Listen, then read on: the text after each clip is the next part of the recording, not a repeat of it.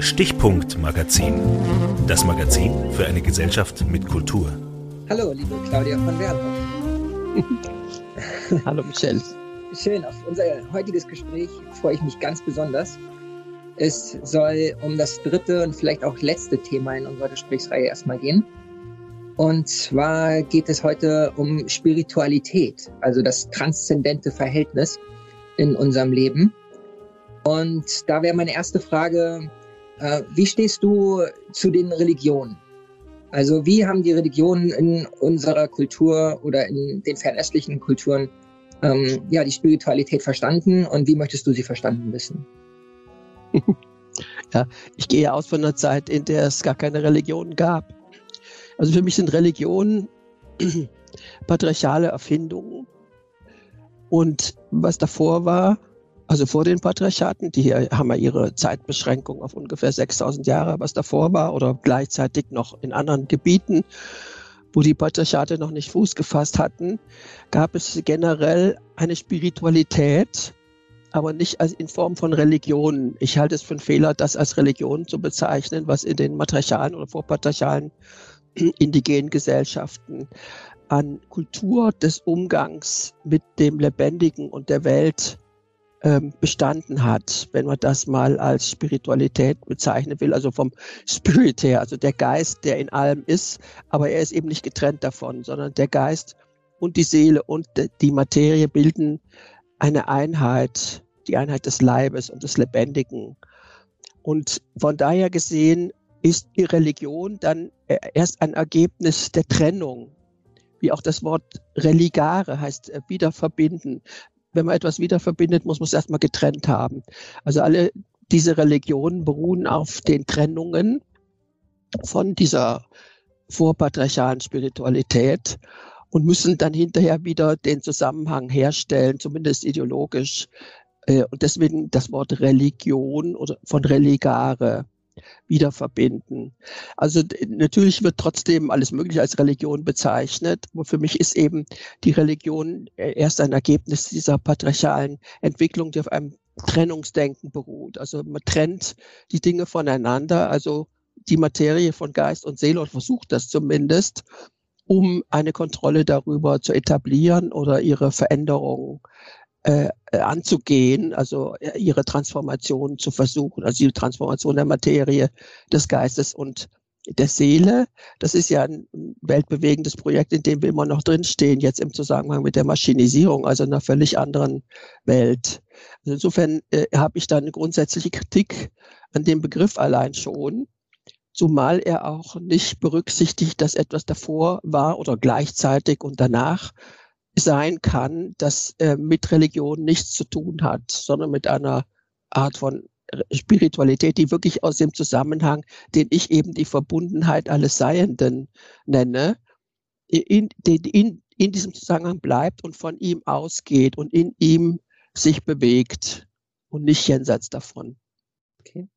Und gibt es denn Leib ohne äh, Seele oder also gibt es ähm, einfach nur Körper oder Materie, ohne äh, dass sie belebt ist? Also das Wort Materie ist ja schon Mater, Mutter. Also Materie heißt eigentlich das Mutter hervorgebrachte, wird aber nicht mehr so verstanden, heute sowieso nicht. Heute würde die Materie, also die Naturwissenschaft, die hier entstanden ist in der Neuzeit, hat ja nun äh, rabiat diesen, diesen, diese Trennung vollzogen. Also für die moderne Naturwissenschaft es gibt es überhaupt keine lebendige Materie, es gibt kein Leben. Leben ist höchstens eine chemische Reaktion, aber es gibt nichts Lebendiges und die Materie gilt als tot brutal. Punkt. Materie ist tot, die ganze Natur ist tot. Und ein, ein Leben, ein lebendiges, also ein eigenständig lebendiges, gibt es nicht aus der Sicht der modernen Naturwissenschaft. Und das ist auch das Produkt dieser Fiktion, ist die Maschine. Die Maschine also als die sozusagen bessere Natur in Gänsefüßchen, also die höhere Natur in Gänsefüßchen, die äh, sozusagen ein Ausdruck dieser Transformation des Lebendigen in etwas Neues, eben patriarchal geschaffenes, Pater, Väter geschaffenes äh, ist. Ne? Also die, die, die, das, das geht ja nur, wenn du vorher die Materie als Mutter geschaffenes aus ihrer Lebendigkeit gerissen und zerstört und dann transformiert hast in was Neues. Ne? Das heißt, dem Ganzen ist ein Gewaltprojekt zugrunde gelegt und eine Zerstörungspraxis, die, die ja fatal ist, wie wir jetzt merken, an der Ökologie und allen anderen Fragen. Also der Versuch, Materie, Geist und Seele voneinander zu trennen und Materie überhaupt zu definieren als geistlos und seelenlos. Das ist das Projekt der modernen Naturwissenschaft und Technik. Und hinterher versuchen sie es halt wieder reinzuholen und zu behaupten, dass was wir vorher als Geist und Seele äh, und Lebendiges betrachtet haben, das erfinden sie jetzt überhaupt erst. Das ist überhaupt der Trick. Sie erfinden es neu, zum Beispiel in Gestalt der Diskussion ähm, hat die Maschine eine Seele? Ne? Wie kann man so eine Diskussion überhaupt, also wie kann man so eine Frage überhaupt stellen, wenn man nicht davon ausgeht, ähm, dass der Geist und die Seele äh, irgendwie äh, erst werden sie gekillt und dann werden sie neu erfunden sozusagen. Und jetzt hat die Maschine plötzlich eine Seele ne? oder, oder das Ganze hat einen Geist. Das ist dann das Computerprogramm, die Software sozusagen. Also das ist die Banalisierung und, und Zerhackung und, und Vernichtung eigentlich der Materie im alten Sinne als Mutter geschaffenes, lebendiges. Also das Austreiben der Seele oder wie kann man das definieren? Also was ist das Leben? An, andere nennen es Orgon oder Prana, Spirit hast du auch gesagt. Chi habe ich in deinen Aufzeichnungen gefunden, Äther, fünftes Element, Geist. Kannst du das definieren? Also wie können wir das greifen? Was, was ist das und wo können wir es erfahren?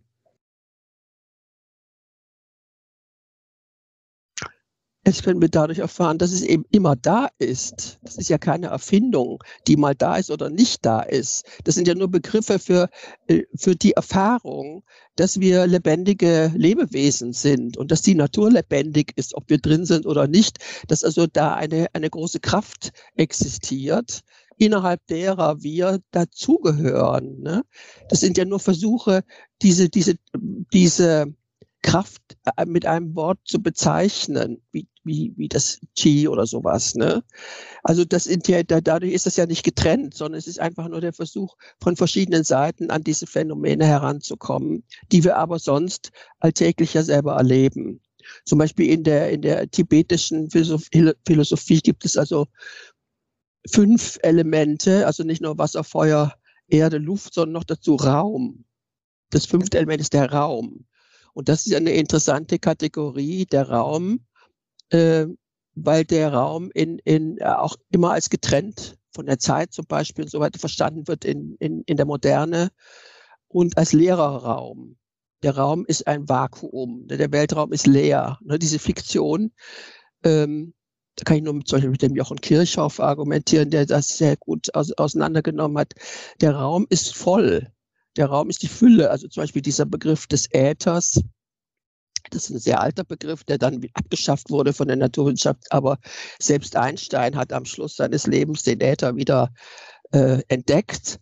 Also der Äther ist sozusagen das fünfte Element, also der Raum, äh, eine Kraft im Raum, des Raums. Ne? Und bei Kirchhoff ist das sogar die Gravitation, also die, die Kraft des Raums ist die Gravitation. Also das ist eine Kraft, die sowohl die Schwere wie auch die, eine leichte hat, mit der die Materie überhaupt erst gebildet wird. Also das ist sozusagen der gebärende Raum, also der uterine Raum. Also Raum ist immer aus, aus meiner Sicht immer erst einmal uterin, er bringt etwas hervor. Also der typische Raum ist also der, der Uterus, der Gebärraum. Und so auch das Weltall. Das Weltall ist im Grunde genommen ein, ein großer uteriner Raum, in dem eben zunächst einmal die Galaxien entstehen und so weiter. Also es sind ja auch materielle Hervorbringungen des Raums und im Raum. Ne? Also der Raum als Äther, als, als Kraft, in der etwas entsteht, in der eine, eine lebendige Kraft wirkt. Ne? Ja, so. also diese lebendige Kraft, kann man sie als eine verwirbelnde Kraft bezeichnen oder ein Verhältnis zum Unsichtbaren. Also folgt aus diesem Wirbel, aus der Verwirbelung, wie, ähm, ja, wie daraus Leben entsteht. Ähm, ja, das ist diese Vortex-Geschichte. Ne? Also das, das, es ist eben in diesem Raum ist eben alles nicht nur voll, sondern auch in Bewegung. Das ist ja das, was die Naturwissenschaft nicht erklären kann oder wie man den Urknall versucht zu, zu erklären, der Urknall und von dann war alles in Bewegung, was natürlich einfach eine Fiktion ist. Aber diese Dinge sind in Bewegung, weil sie lebendig sind. Und diese Wirbelgestalt ist sozusagen die, die, die, die, das Bild für diese Bewegung, ne, wie so ein Trichter oder auch dargestellt als Spirale. Und es gibt kleine Wirbel und große Wirbel, sie hängen alle miteinander zusammen und deswegen wirbeln die, die Sonne äh, und, und die Erde, alles wirbelt umeinander herum in einem bestimmten Rhythmus und in einer, in einer bestimmten Größe, also Ausdehnung oder eben genauso in, im, im Quantenbereich, ne, das Wirbeln des Lebens, bevor es eine materielle Form annimmt, ist es ja schon da. Das heißt, was die Quantentheoretiker aber nicht verstehen, weil sie halt naturwissenschaftlich denken, die verstehen nicht, was da für ein Chaos herrscht im, im Quantenbereich, wie der Zeilinger, das ist ja der, der neuerdings den Nobelpreis für Physik als Quantenphysiker bekommen hat, den kenne ich auch hier, der österreichische Professor, der für, für die ist das ja ein, ein toter Raum. Also sie verstehen, äh, sie können nicht erklären, warum ähm, in, in diesem vormateriellen Raum, also bevor eine materielle Struktur sich herausgebildet hat, ähm, so ein Chaos herrscht. Ne? dass sie nie wissen, wo sind eigentlich die Teilchen jetzt hin oder wo waren sie gerade oder wie kann, wie beeinflusse ich das durch meine Anwesenheit. Also das kann man ja aus dieser anderen Sicht viel besser erklären. Das ist ein wirbelnder Raum der Quantenraum. Ne? Und er hat eben noch keine bestimmte Form, also sozusagen bevor die Galaxien entstehen oder bevor das Kind im Mutterleib entsteht, wirbeln die Kräfte schon mal herum, bevor sie Gestalt annehmen. Und dafür ist die Gravitation offenbar die Hauptkraft. Ich nenne es dann bei den Frauen, ist die, die Anteil an der Gravitation, ist die Gravidität, also ihre Schwangerschaft, die Schwere. Das wird im, im Leib plötzlich tritt eine Schwere ein mit der Schwangerschaft. Als Mann kann man das eben nicht erfahren, äh, wie, wie sich das anfühlt. Und das Leben nimmt Gestalt an, ne? mit Schwere, aber auch leichter. Also das Kind schwebt auch im, im Bauch, im Uterus wie im Weltraum sozusagen. Und gleichzeitig äh, wird es aber immer schwerer und nimmt es die Schwere an, nimmt es Gestalt an. Also diese Dialektik auch der, der Sicht, also schwere mit leichte kombiniert, das haben auch übrigens anthroposophische Naturwissenschaftler wie der Ernst Leers beschrieben. Oder Michael Faraday und so oder, oder der hm, Sheldrake, ne, die mit den Feldern. Also die Feldtheorie, die kommt da von Faraday, die können Naturwissenschaftler überhaupt nicht verstehen, weil Feld heißt, es ist sozusagen ein Gedächtnisfeld, noch nicht mal unbedingt ein Kraftfeld. Es gibt Kraftfelder, gibt es ja auch, sondern ein Gedächtnisfeld, in dem das Gedächtnis der Natur wirkt, also ihr Geist sozusagen und ihre Seele, sodass die Hervorbringungen dann auch innerhalb der Naturordnung sind und die Frauen eben Kinder, menschliche Wesen hervorbringen und nicht Fische oder Bäume. Ne? Also das heißt, da gibt es einen ein Zusammenhang, ein Gedächtnis der Natur, also ein Feld, äh, das erinnert sich, ne? wie, wie, es, wie, es, es, wie es dazugehört, wie es zusammengehört, ja. Also es erinnert sich eigenständig, also ist das schon Bewusstsein? Ja, ja also für, äh, der Kirchhoff sagt, das ist eine Form von Bewusstsein, das ist, der, der Raum hat ein Bewusstsein und er ist Weltgeist und Weltseele zugleich. Also er ist, in ihm ist alles vorhanden und auch die Materie, die dort gebildet wird. Also wieder, es wird im Zusammenhängen gedacht und nicht in Trennungen. Und erst dann kann man den Dingen eigentlich auf die Spur kommen und sie verstehen. Und wenn man das weglässt, zum Beispiel die, die eigenständige Lebendigkeit alles dessen, was ist, und das heißt auch Beweglichkeit, eben Vortex, also Wirbel, äh, dann kann man das, ist es eben nur ein Chaos. Dann sieht es aus wie irgendein Chaos, also wobei der, das Chaos ist ja auch so ein alter Begriff, der eigentlich sehr interessant ist. Also etwas Unbeherrschbares oder etwas Unlogisches oder Irrationales. Die können das dann nicht in den Griff bekommen. Das ist das, was sie stört. Ne? Wenn man das so sieht. Ja. Also es ist sozusagen was, wovon du ausgehst, es ist eine Erdspiritualität, so wie ich das verstehe. Ja. Äh, am Irdischen ja. orientierte Erdspiritualität. Ist das was ähnliches wie der Animismus oder Pantheismus oder worin unterscheidet sich das? Naja, es gibt ja viele Formen vor uns. Also der Animismus ist ja die älteste Form der Weltanschauung als durchgehend belebter. Alles ist belebt. Ne? Man kann alles ansprechen. Das ist auch die Grundlage für die Magie. Magie, die ja dann furchtbar verteufelt wurde, als, als, als irgendwie Machtergreifung oder sowas. Bei Freud zum Beispiel Allmachtsfantasie. Die Magie, das kommt von Magan, das ist so, ein, so ein altes Wort, das bedeutet mögen, mögen, vermögen, können, lieben. Also die Magie ist eigentlich die alte Form der, äh, des Verhaltens und, und so eine Art erste Wissenschaft, sagt die Maria Mies dazu, die entstanden ist aus eben dieser Sicht der Verbundenheit aller, alles Seienden. Also daran knüpft sich ja ein bestimmtes äh, Möglichkeit, sich dazu zu verhalten an. Also indem das so ist, kann man damit auch rechnen, umgehen. Man, man kann sich darin orientieren. Man hat immer sozusagen ein Geländer, an dem man entlang gehen kann. Und das macht die Magie. Die Magie bemüht sich darum, anzuknüpfen an diesen Zusammenhang und auch mit ihm mitzuarbeiten, mitzukooperieren, nicht ihn aufzulösen oder kaputt zu machen, sondern umgekehrt sich einzuklinken sozusagen in dieses Geschehen. Ne? Das ist die, die, ja. Also das, das Fühlen und das Manipulieren auch dieser kosmischen Lebensenergie. Manipulieren? Wieso manipulieren? Wie willst du denn die kosmische Lebensenergie manipulieren? Das ist ja eine Sicht von außen schon wieder. Ne? Okay, also in einem Initiationsritus äh, versuche ich junge Menschen dazu zu bringen, ähm, auf einer kulturellen Ebene, dass sie diese Magie spüren. Also wenn ja. Männer jetzt, äh, also als, als Knaben in die Natur geschickt werden, dass sie da ja. diese magische ja. Erfahrung ja, haben. Ja, der, der Mali aufnehmen, diese, präsentieren ja, also zum Beispiel dieser Mali Doma Somé der, äh, aus Afrika, der hat das so beschrieben. Das fand ich sehr schön. Die jungen Männer, die eben äh, sozusagen anders als die jungen Frauen, die, die durch die Menstruation und durch die ganze Entwicklung ihres Leibes und dann auch durch die Schwangerschaften initiiert werden sozusagen. Also in, sozusagen in die wirklichen Naturkräfte, wie sie sind. Das sind die, die stärksten Naturkräfte, die man also als Frau erfahren kann, wenn der eigene Leib da ähm, anfängt, etwas hervorzubringen. Und die Männer haben diese Erfahrung nicht, also müssen sie anders wie ähm, an diese Erfahrung herangebracht werden. Und äh, äh bei dem Sommet ist es zum Beispiel so interessant, weil die, da müssen die jungen Männer im Wald zum Beispiel vor bestimmten Bäumen sich hinstellen.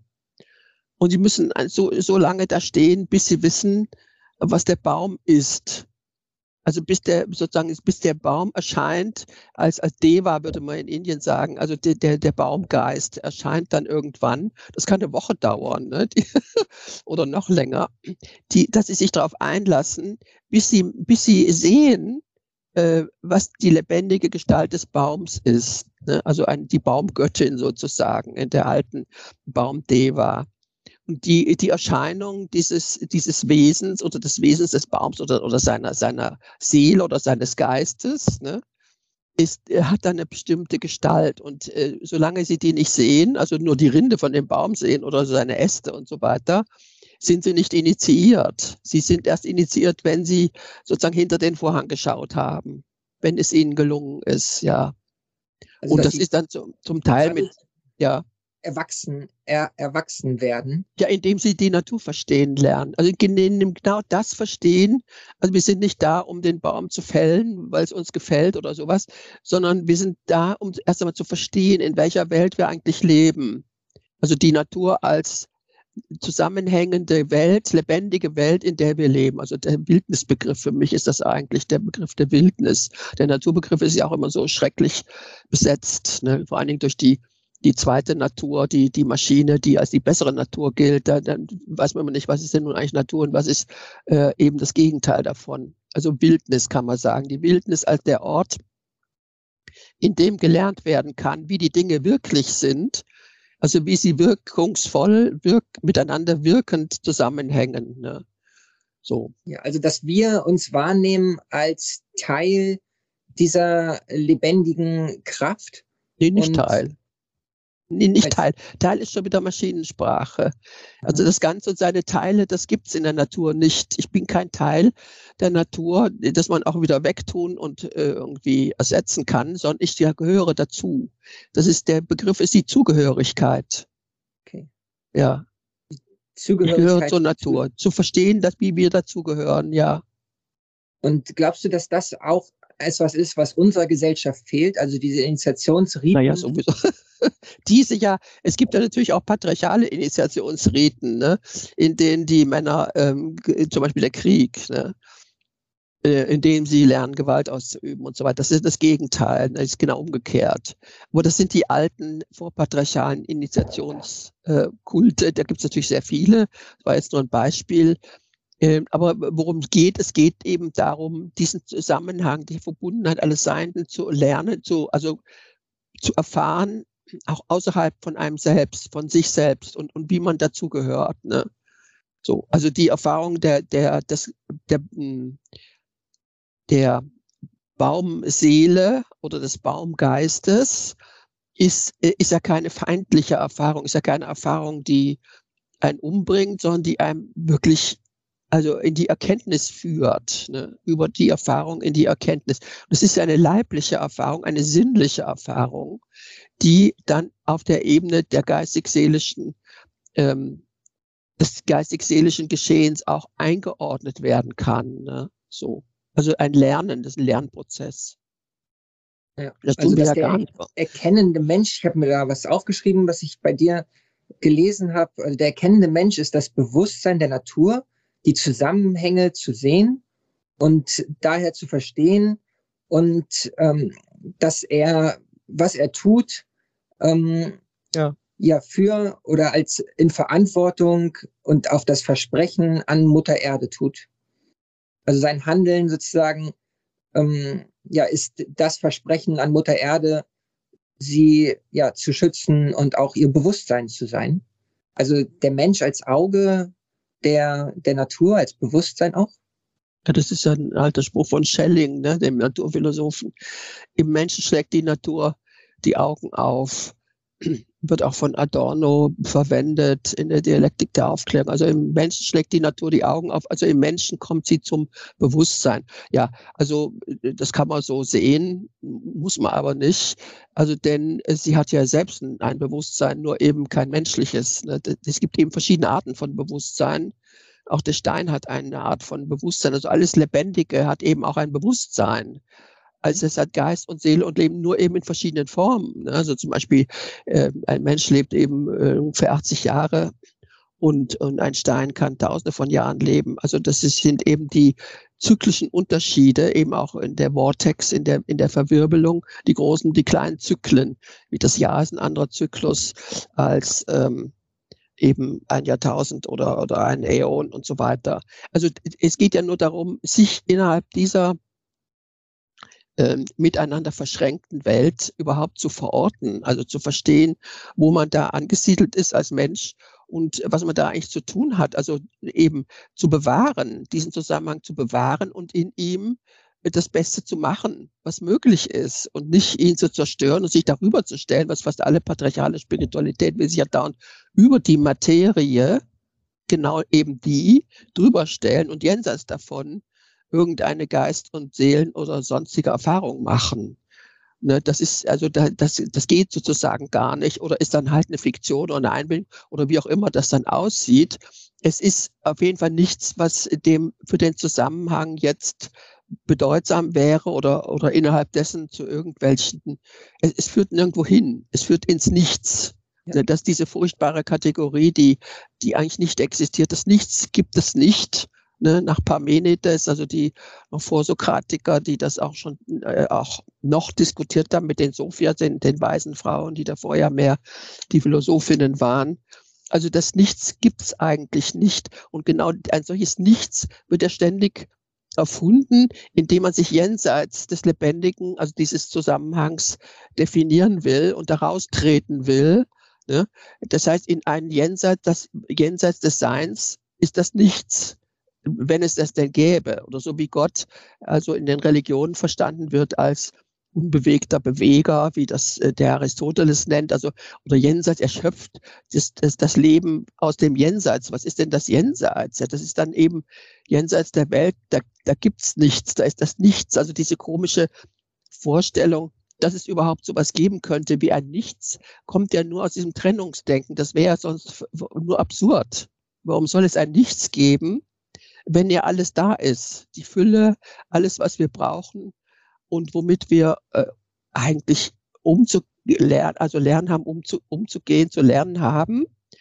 Und das wäre eigentlich die Entwicklung, die wir als Menschen anstreben sollten, dass wir uns innerhalb dieser Gegebenheit ähm, ordentlich benehmen sozusagen und sie pflegen, sie feiern, ähm, mit ihr was anfangen, sich, also die ekstatische Offenheit nennt das der Schelling, der ist ja ein wunderbarer Naturphilosoph gewesen, der eben noch nicht diese Trennungsdenken äh, repräsentierte. Die ekstatische Offenheit, also die sich hinwenden zu, zur Welt und nicht von ihr abwenden. Und in dieser Hinwendung Gibt es konkrete Erfahrungen, also wie ich in dieser Erzspiritualität auch ähm, ja ganz konkret ähm, den Raum befragen kann, den Raum öffnen kann? Also gibt es Praktiken, Rituale, die du, die du kennst ja, oder auch verwendest?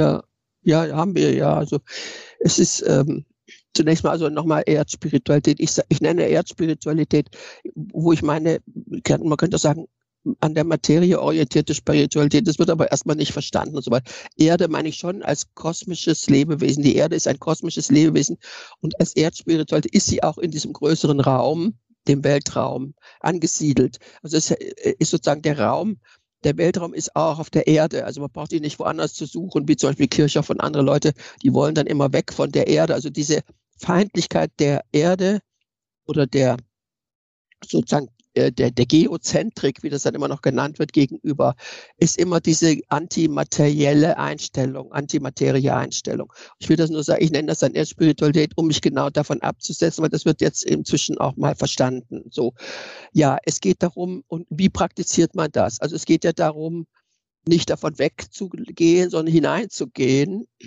also in, in die Tiefe des Raums und nicht aus ihm raus.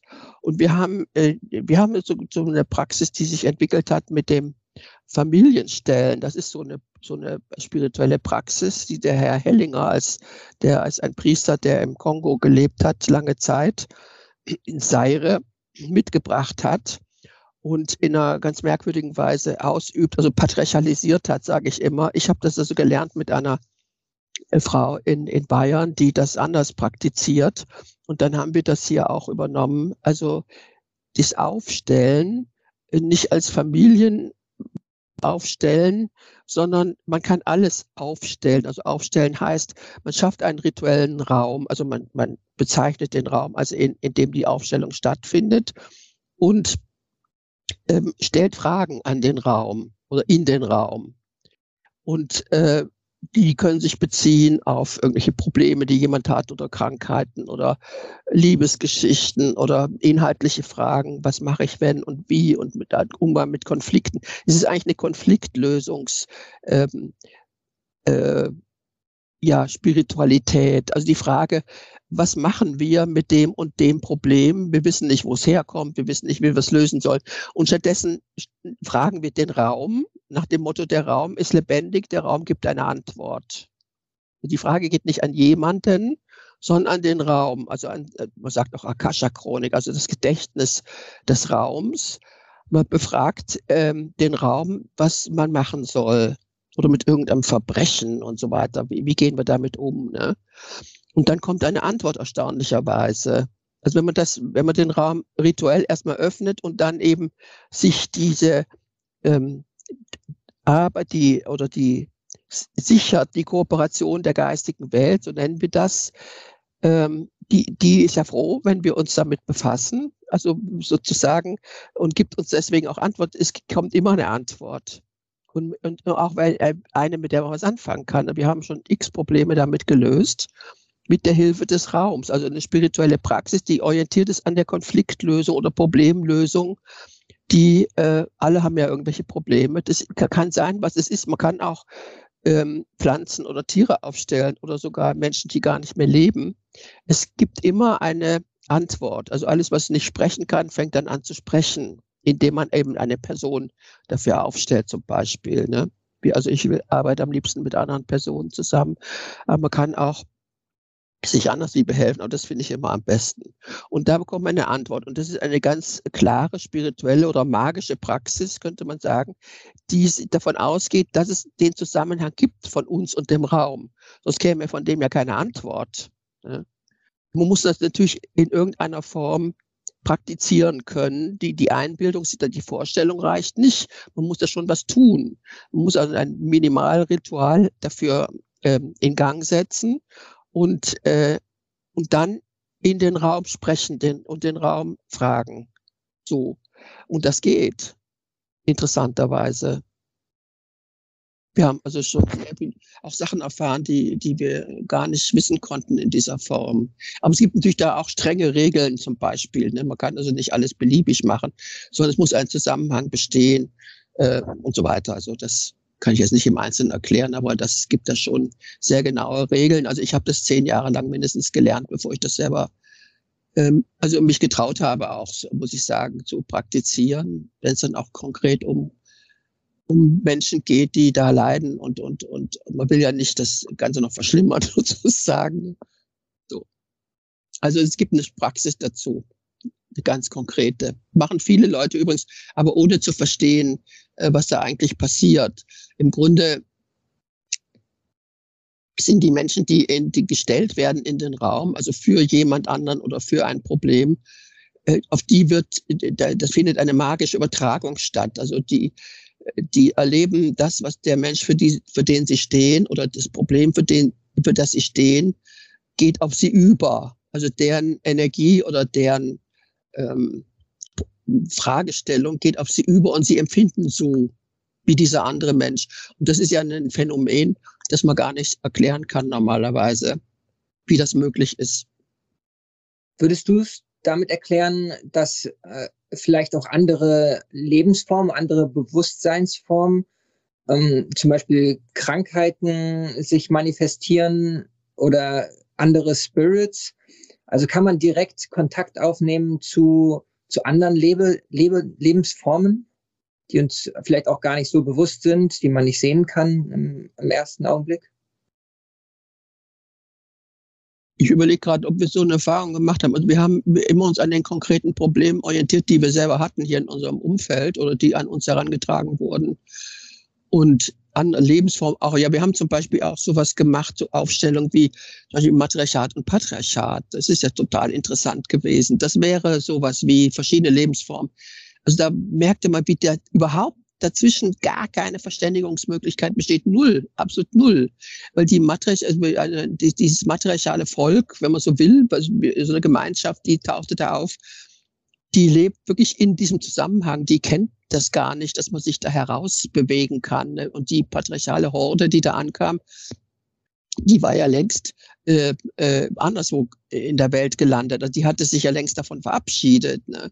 Und die konnten sich, die konnten sich überhaupt nicht verständigen, wer was da wollte und warum.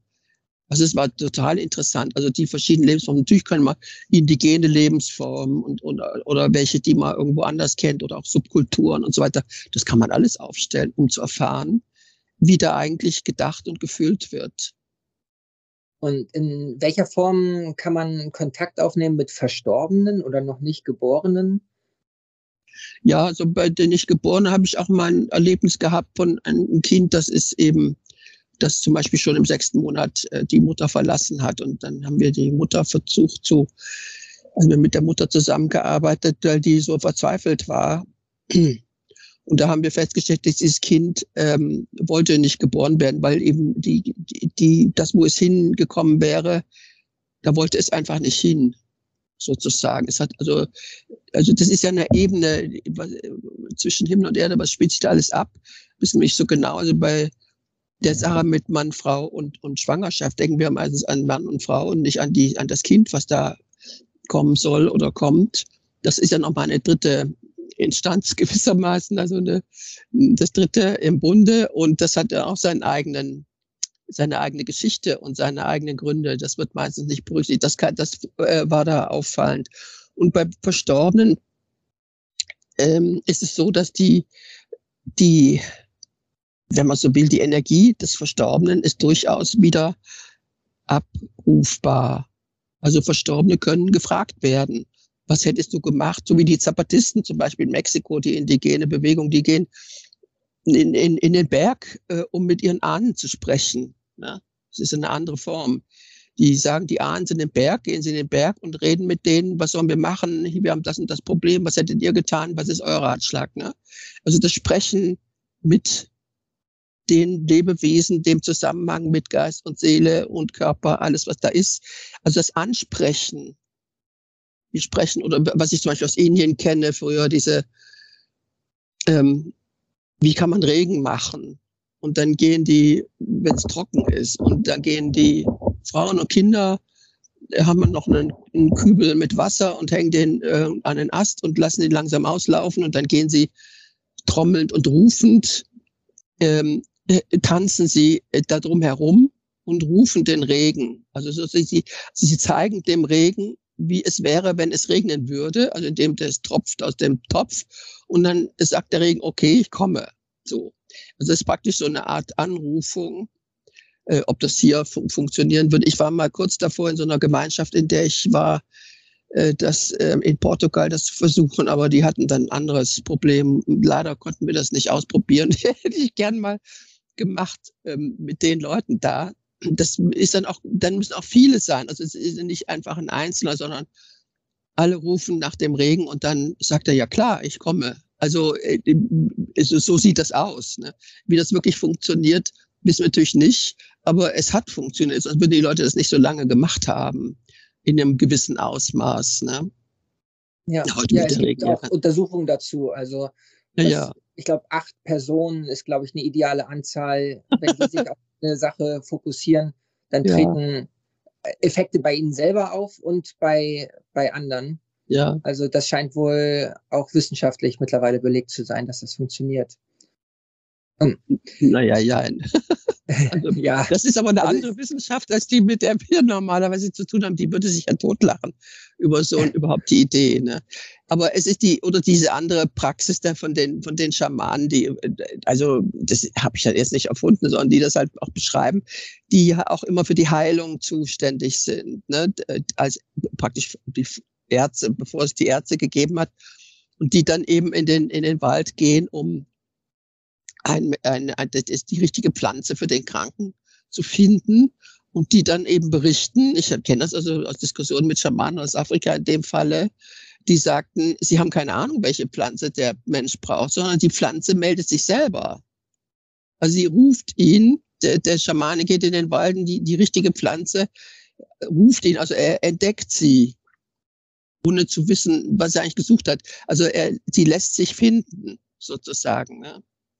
Oder ich kenne das auch aus Peru, also aus dem Amazonasgebiet von einem ähm, Forscher, der dort lebt und der also mit den Indigenen, die ähm, da sind, engen Kontakt hat und der immer, wenn er mit ihnen in den Wald geht, dann muss er vorher noch drei Wochen lang Fastenkuren, eine mögliche Reinigung vornehmen, damit er überhaupt imstande ist, die Durchlässigkeit ähm, zu haben, die er braucht, um den geistigen und seelischen ähm, lebendigen Formen im Wald überhaupt zu begegnen. Und der erzählte das dann mal auf einer, zum Treffen in, von so Basisgruppen in Mexiko. Da habe ich das gehört, wie er sagte. Äh, Ilos, Espiritus, Ilos Espiritus van delante. Sagte, die, die Geister gehen vorne weg und wir folgen ihnen in den Wald. Also so, also wie, wie ein Bild, wie so eine Prozession, die, die geistigen Kräfte sind dann äh, damit einverstanden, dass ein Fremder dahin kommt und sie gehen vorne weg und man kann mit ihnen mitgehen. Also so eine total lebendige und, und konkrete Beschreibung dessen, was dann passiert. Das ist ja alles bei, für uns vollkommen unmöglich inzwischen, das auch nur zu denken. Ja, ja, ja vielleicht in, in einer Meditation und es gibt ja auch bestimmte Rituale, die mittlerweile wir auch machen können. Es gehen ja wirklich auch viele nach Peru und machen diese transzendentalen Erfahrungen mit Ayahuasca. Ja, ja, klar. Die, die John Litloff ähm, hatte geschrieben, ähm, dass das Kontinuum des Eingebettetseins ja. ähm, in ihrer Erfahrung, als sie die, den indigenen Stamm in Südamerika beobachtet hat, ähm, ist das vielleicht eine Variante, wie wir diese ja, Erdspiritualität wieder lernen können oder zurückkommen ins Matriarchat? Ja, ich fand das Buch sehr berührend. Äh, zumal ich ja selber auch, das ist ja auch in Venezuela geschrieben worden. Ich war ja selber lange in Venezuela. Äh, ja, also das ist ja eine Sicht, dass das Kontinuum bedeutet ja, dass diese Erfahrung des Eingebettetseins in diese Welt, in die lebendige Welt sehr alt ist und dass die Menschen, die geboren werden, die neu geboren werden, davon sozusagen ausgehen, dass sie wieder in diese Welt hineinkommen. Also sie gehen ja nicht davon aus, dass sie jetzt im Patriarchat und in der Maschine sozusagen wieder auftauchen, sondern aus ihrer Sicht, die gehen davon aus, dass sie in eine matriarchale Welt, also in eine, in der das verstanden wird, in der man aufgehoben eben auch ist und nicht dauernd rausgehauen wird oder umgebracht wird, in der man also wirklich sicher leben kann. So. So habe ich das verstanden. Das kann, können wir natürlich, in, indem wir also genau das machen, indem wir wieder anerkennen, es gibt eine Welt, in der wir leben und die gibt's wirklich und sie ist wunderbar, können wir das natürlich genauso machen. Das ist doch klar. Das ist ja jetzt nicht irgendwas Exotisches. Exotisch ist es ja nur aus der Sicht des Nichts und der Maschine, die das Ganze ersetzen soll, was ja ein, ein unheimliches Gewaltakt und eine völlige Absurdität ist. Ja, sicher können wir das. Wir könnten also das alles wieder praktizieren, genau wie die Aufstellung. Ich finde immer, die Aufstellung sollten in jedem Stadtteil und in jedem Hochhaus und in jedem Viertel überall. Die jungen Leute, die haben so viele Probleme. Man könnte das alles bearbeiten in, auf eine wunderbar friedliche und friedenstiftende Weise. Und die ganzen Konflikte, die das sind, könnten auf diese Weise auch, ich habe das sogar hier in, in meinem Dorf schon mal mit jemandem diskutiert, ob man das nicht irgendwie hier einführen könnte ähm, eine Stelle, wo solche Aufstellungen stattfinden. Du musst halt nur Leute haben, die das, die das wirklich können. Und es machen ja wahnsinnig viele. Das ist ja auch so was Ähnliches im Grunde genommen. Aber eben, sie verstehen ja gar nicht. Also es ist ein großes Geschäft auch, das da gemacht wird. Ne? Also wir machen das nicht für Geld. Da wird ein großes Geschäft gemacht. In der Psychoanalyse wird es ja auch überall gemacht und so weiter. Aber die Leute haben im Grunde keine Ahnung, was sie da tun. Habe ich den Eindruck, jedenfalls von denen, die ich kenne. Ja, das kann man alles praktizieren wieder. Und ist es ähm, deiner Meinung nach auch die Aufgabe für ja, die erwachenden oder erwachten Menschen, äh, Erwachsenen, ähm, einen Raum zu schaffen, in dem solche Praktiken auch ähm, ja, praktiziert werden können, ja, also ja. in denen Kinder diese ja. Erfahrung machen können, in denen Gesellschaften ähm, sich dazu entschließen, Initiationsriten zu gestalten und wieder on vogue zu machen. Also ist es ähm, vielleicht auch unsere Aufgabe, nachdem so viel verloren gegangen ist, weil, weil vielleicht dieses Matriarchat so, so empfindlich ist, also dass so leicht gestört werden kann, so leicht wird es aus der Ruhe gebracht. Es braucht nur einen aggressiven patriarchalen Mann in der, äh, ja, in der Gemeinschaft zu haben und schon können sich die ja. anderen ja gar nicht mehr entspannen, um, no. um diese Wahrnehmung zu haben, oder? Nein, also die, die matriarchalen Gesellschaften hatten ja ganz genau, wussten ja ganz genau, wie sie mit Konflikten umgehen, die gab es ja da auch.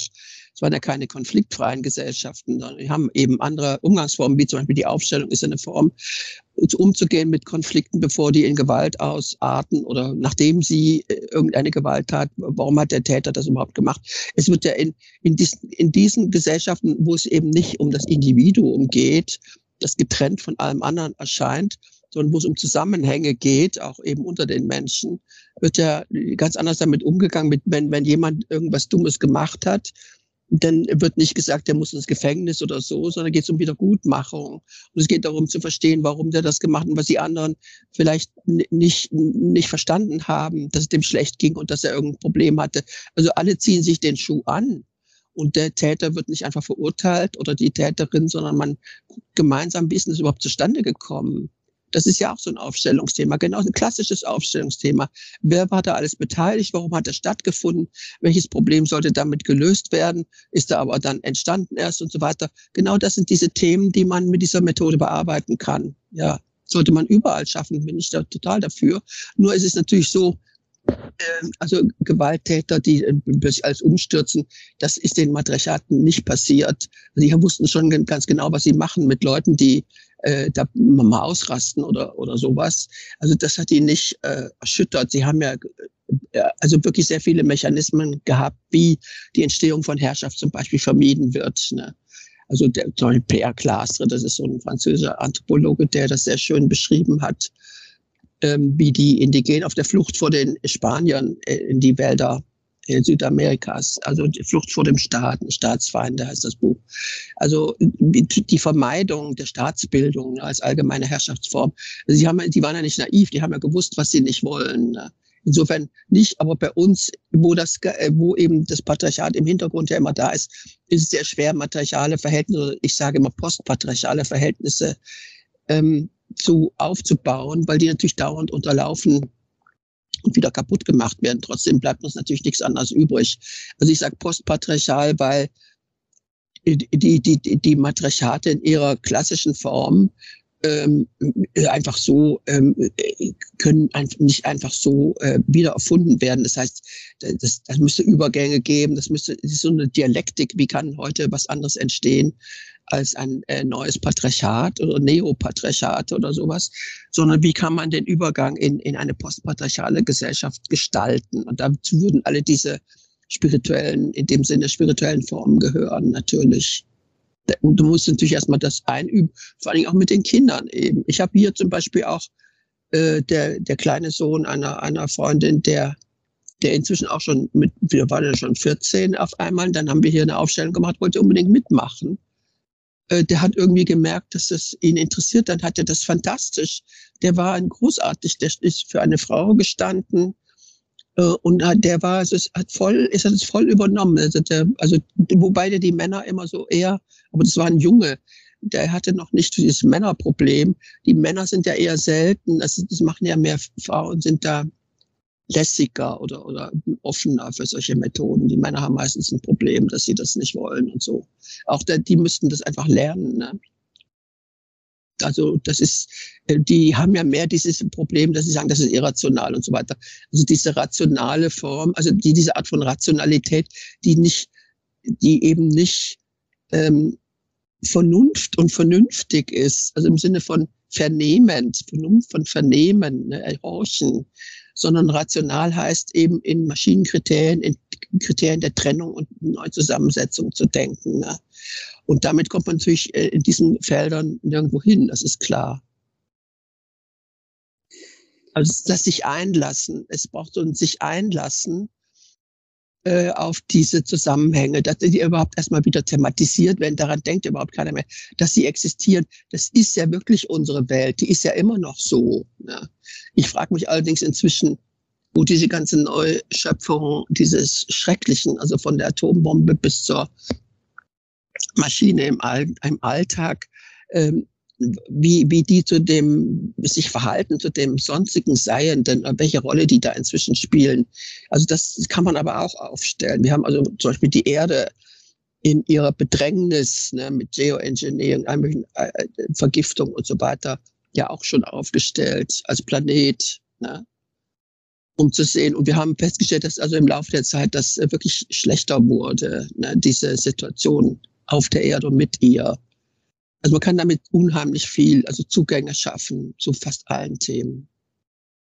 Also die Erde als bewusster Organismus ja, und ähm, in Verhältnis auch zu anderen Planeten.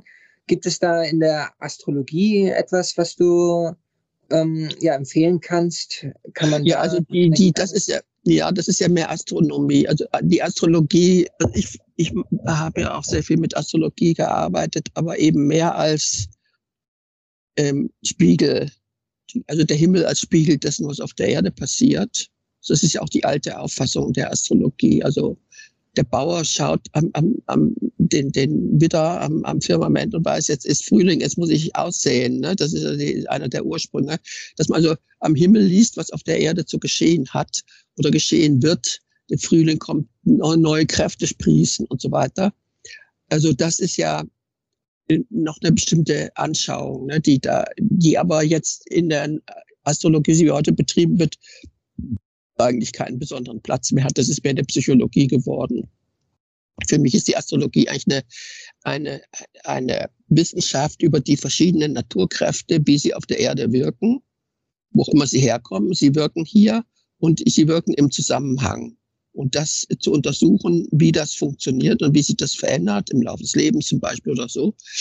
äh, das ist für mich Astrologie. Also die Gestirne selber, also als, als, als Materie, die, die herumkreisen, ähm, was die damit zu tun haben, ist eigentlich relativ unklar. Also was die unmittelbar damit zu tun haben. Man weiß nur, dass Kräfte, die nach ihnen genannt werden, auf der Erde funktionieren. Ja? Und das, das funktioniert wirklich mit der Astrologie. Aber äh, die Untersuchung jetzt der, des Sonnensystems oder anderer Galaxien oder so weiter, da, also das haben wir jetzt noch nicht gemacht, mit könnte man auch aufstellen, aber ich weiß nicht, wie weit man da kommt. Also das ist ja aber auch zum Beispiel bei, bei dem Kirchhoff eine Diskussion, der sagt, alle Gestirne sind natürlich Lebewesen und alle sind lebendig. Also ist nicht so der, das ist eben, das All ist eben kein toter Raum und da fliegen irgendwelche toten Steinbrocken durch die Gegend, ne, sondern das ist ja aber noch gar nicht äh, angekommen irgendwo im Bewusstsein. Obwohl früher, oder bei allen, was ich aus Lateinamerika kenne, also der Begriff der Pachamama, das ist ja die Allmutter. Pacha heißt das All, heißt nicht Erde, sondern das All. Das All ist unsere Mutter. Nicht nur die Erde jetzt konkret für uns, sondern insgesamt ist das All unsere Mutter. Ne? Hallo, eben, der Raum, der uterine Raum. Das ist die Göttin, der alte Göttin-Begriff. Ne? Die Göttin ist nicht jenseits des Raums, sondern sie ist er selber. Und alles, was drin vorkommt, ist sie selbst. Also die Steinbaum- äh, und Quellkulte, zum Beispiel hier in Tirol aus früherer Zeit, ne? oder aus dem Kaukasus, überall gab es solche. Das heißt, die, das ist nicht, ähm, das ist kein Götzendienst, wie das dann verstanden wurde im Christentum und so weiter, wie das goldene Kalb und so, sondern es ist die, die, die, der Umgang und die Anerkennung dieser Form der göttlichen Schöpfung. Ne? Die Göttin als Stein, der schwarze Stein, die Kaaba oder die Kali in Kalkutta, ein Stein im, im, im, im, äh, im Fluss. Ne? Also das ist die Göttin, also der schwarze Stein. Ne? Also das heißt die verdichtete Materie der, der Stein ist also nicht ein lebloses Ding, sondern er ist Ausdruck dieser ganzen Welt. Ja. Also vielleicht auch, weil wir in diesem Stein oder in den Quellen und auch teilweise in Bäumen und ihrem Myzel- und Wurzelgeflecht besonders diese lebendige Energie wahrnehmen können? Ist das, sind das Orte, ja, die man anbeten kann, weil dort diese Energien besonders spürbar sind? Man braucht ihn nicht anbeten. Man muss, es geht nur, dass man mit ihnen zusammen ist. Also alle, alle Dörfer hatten ihren, ihren, ihren Baum, unter dem sie dann Rat äh, gesessen haben oder die Gerichtsverhandlungen von, finden unter Baum statt. Oder, oder bei den Zapatisten ist der Baum ist sozusagen die, die, der Begriff für Macht. Der Baum hat Macht, er ist groß und, und beschützt uns wie eine große Mutter und unter ihm sitzen wir und beraten die Dinge und dann kommt auch was Vernünftiges bei raus und sowas. Also das sind ja ganz andere Assoziationen, die da zu existieren. Ne? Mhm. Also nicht als, als ähm, nicht Anbetung, sondern ein Sein mit, ein Sein mit den Bäumen, den Steinen und den Quellen. Als auch ja. Lebewesen, als Mitlebewesen, ja, ein, die für uns wichtig sind. In, verbunden sein, ja. Und die für, ja, ja und die uns wichtig sind und die für uns wichtig sind und die uns mögen und wir mögen sie. Na, Im Grunde ganz einfach. Und jetzt möchte ich hm, vielleicht nicht ganz so auf die Institution Kirche hinaus, aber ähm, was macht es mit uns Menschen, wenn jetzt ähm, in diesen Baumkulturen, also vielleicht sogar noch in Germanien von vor 2000 Jahren oder 1500 Jahren, wenn ein St. Martin oder mit seiner Armee hier reinkommt und die alten Bäume fällt. Also was löst es in uns aus? Was, wie verändert es uns, unsere Gesellschaft und auch das Individuum, äh, wenn wir plötzlich existenzielle Angst haben, wenn wir ja, ne, also was macht Angst mit uns? Angst vor dem Tod, wenn wir anfangen zu spalten, ihr kommt in die Hölle und das ist der, der Himmel und also was ist das für ein Mittel und was bewirkt das mit uns und wie können wir dagegen vorgehen? Naja, von hinten angefangen, wir können dagegen vorgehen, indem wir das einfach nicht mehr äh, glauben, also dieses dahinterstehende Denken nicht mehr glauben, sondern das haben wir eben entwickelt, wie man das auch sehen, empfinden und damit umgehen kann. Dann braucht man diese Angst nicht zu haben. Also ich meine, die Kirche hat ja eine 600 Jahre Inquisition hier in, in Europa veranstaltet wo den, vor allen Dingen den Frauen das exorzisiert worden ist, also der Exorzismus dieser Weltanschauung. Die Kirche hat ja dafür gesorgt, dass dieses alte Wissen und diese alten Praktiken und dieses Empfinden und dieses Zusammensein mit kaputt gemacht worden ist. Sie ist eine der größten Gewalttäterinnen überhaupt. Ne? Die, da haben also Hunderttausende, wenn nicht Millionen von Frauen und auch Männern, Ketzern und so weiter sind bei lebendigem Leibe verbrannt worden. Deswegen, um den Leuten das auszutreiben. Ja, also insofern haben die natürlich Angst. Es gibt übrigens äh, ein Buch von einer Psychoanalytikerin, die heißt Croisier, im Raum der Göttin heißt das. Die hat ähm, diese Angst bei ihren Patientinnen wieder entdeckt. Und wir haben auch bei so Aufstellungen das auch wieder gefunden, die Inquisitionsopfer und so weiter. Was das gerade mit der europäischen Bevölkerung, den Frauen insbesondere hier gemacht hat, die, es ist ja auch nirgendwo in der Welt sind Frauen so schwach wie die hier. Ne? Also so, so eine indische Frau oder die Afrikanerin, das sind ja völlig andere Nummern. Ne? Die haben das, die, die haben sie nicht mit die, mit über Jahrhunderte, die sind zwar kolonisiert worden, aber sie sind nicht über Jahrhunderte traktiert worden ne, auf diese Weise. Das heißt, die Angst ist in Europa am größten, also als historisch gemachte und gewachsene. Und jetzt haben wir ja wieder ein paar Jahre hinter uns, wo nur mit Angst operiert wurde. Es trifft natürlich auf diese historische Erfahrung, die ja immer noch da ist. Der Leib speichert das ja alles. Deswegen werden wir dann auch krank. Ne? Man muss den Leib befragen. Die Befragung des Leibes ähm, ist, ist, ja, ist ja eine Methode, auch mit Aufstellung, aber auch mit Kinesiologie und so weiter, was der Klinger zum Beispiel macht. Das sind ja alles Methoden, die angewandt werden können, um sich zu befreien von solchen Ängsten, Krankheiten, die damit entstehen und auch dieser historischen Dimension, die das hat, ne, die uns ja völlig traumatisiert hat. Die Europa ist total, also bis auf ein paar äh, nördliche äh, Gebiete, in denen das nicht so streng gehandhabt wurde, ist ja hier alt kaputt gemacht worden. Ne? Die Kultur. Also die Kultur, Kultura, die Kultur heißt Umgang, Pflege heißt Pflege, ne? die Pflege des Lebens, des Lebendigen. Das kennen wir alle nicht mehr. Deswegen lassen die Leute sich dann auch impfen und so weiter, ohne zu berücksichtigen, dass sie ihren lebendigen Leib damit äh, traktieren. Das kommt als Thema gar nicht mehr vor. Ne? sondern es geht in Frage der Solidarität. Wir sollen solidarisch mit dieser Gesellschaft als Maschine sein. Alle sollen das Gleiche machen und der Leib spielt gar keine Rolle, ob er dabei drauf geht oder nicht, oder was er eigentlich damit dann macht. Das ist also völlig aus dem Bewusstsein gewichen, diese Naturkategorie des Leibes, als Leib, Leben, Lieben und so weiter. Das wird einfach benutzt für irgendwelche politischen Zwecke oder der Angst geopfert. Also das Opfer, ich sage immer Opfer oder Aufstand, ne? das ist die Frage. Und Aufstand hieße erst einmal das, das sich entfernen aus diesem, aus dieser Angstmacherei. Und das kann man nur, wenn man in die Welt, so wie sie tatsächlich ist, zurückgeht. Ne? Und das wollen die Leute halt nicht, weil sie denken, na, ich klebe lieber hinter meinem Handy oder sowas, äh, wie auch immer. Also äh, die, da, es gibt dafür bisher keine, auch keine Bildung oder keine kein Bewusstsein mehr. Das müsste völlig neu diskutiert und äh, angeregt werden.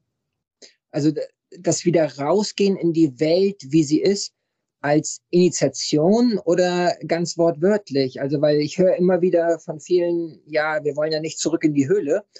Aber unsere, also den Ketzern wurde ja auch ähm, das Erbrecht entzogen. Also das heißt, wir haben ja gar nicht mehr das Land, den Hof und die Kultur, wie du es nennst, ja, klar, auf das wir zurückgreifen können, um dieses Urvertrauen, diese ja. existenzielle Angst, die uns eigentlich bedroht, wenn wir unseren eigenen Acker nicht mehr haben und unsere Großeltern, die Familie und die Streuobstwiese, die uns versorgt.